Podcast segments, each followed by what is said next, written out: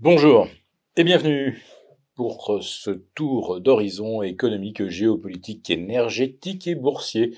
Nous sommes le lundi 22 janvier. Et pour comprendre comment tourne la planète finance, c'est sur l'inforruptible et nulle par ailleurs. Et le titre du jour sera volontairement provocateur.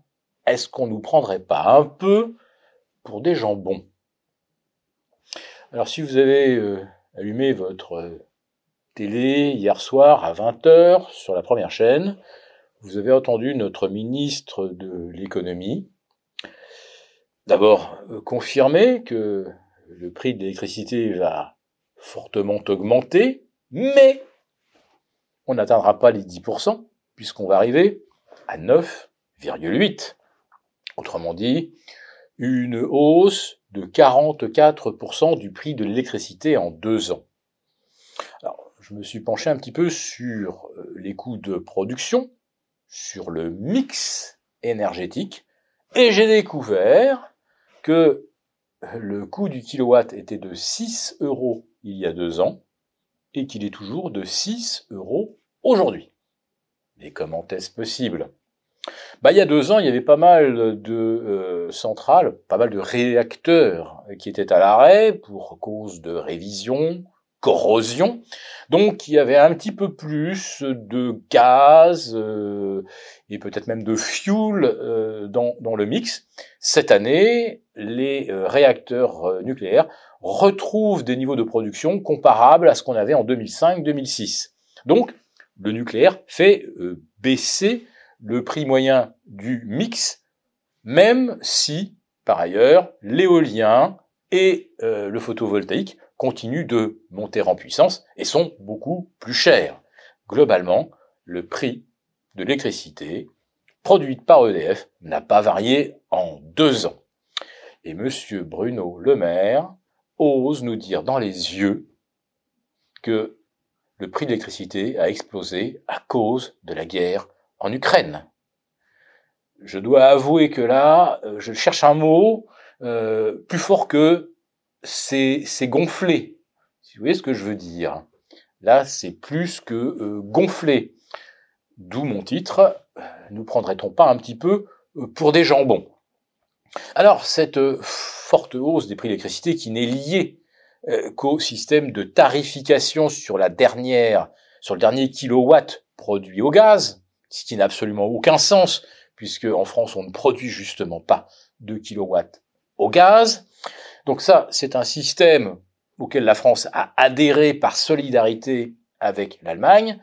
Il faut savoir que l'Espagne et le Portugal, le Portugal, par exemple, ont rejeté cette espèce de machine infernale.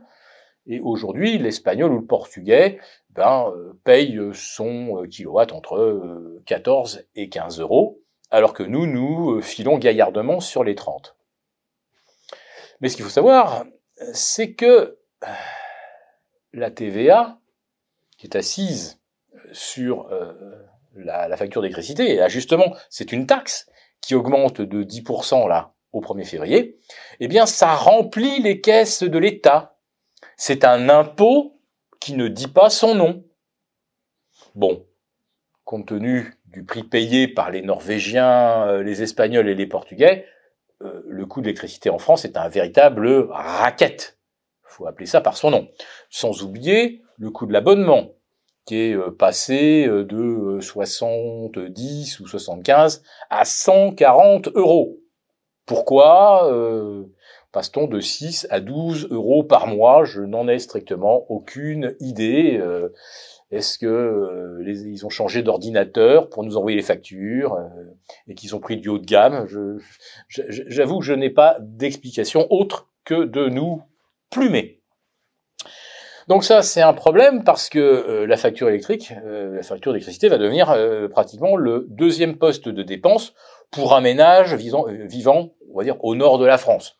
Au sud, il fait plus doux, donc l'hiver, on tire un petit peu moins sur l'électricité, mais au nord, dans les montagnes, ça coûte de plus en plus cher.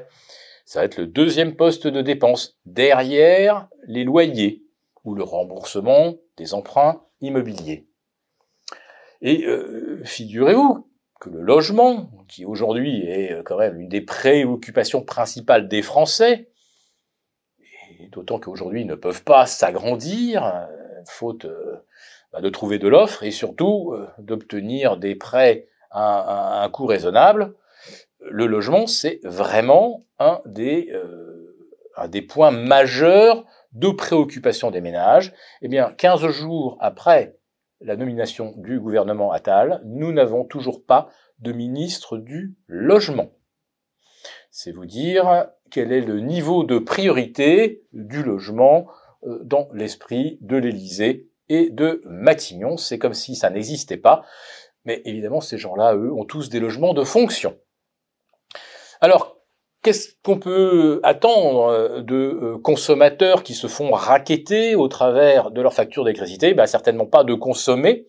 Autrement dit, les perspectives euh, de croissance du PIB française en 2024 sont certainement très surestimées. Mais pour les marchés, bon, peu importe que le consommateur n'y arrive plus, ce qui compte, c'est la baisse des taux. Et là, je pense que les marchés s'illusionnent énormément en anticipant 5, 6, 7 baisse de taux d'ici la fin de l'année. Les besoins en refinancement des États sont tellement importants que cela va évidemment peser. Il y a trop de gens qui ont besoin d'argent, et c'est, ce sont nos États.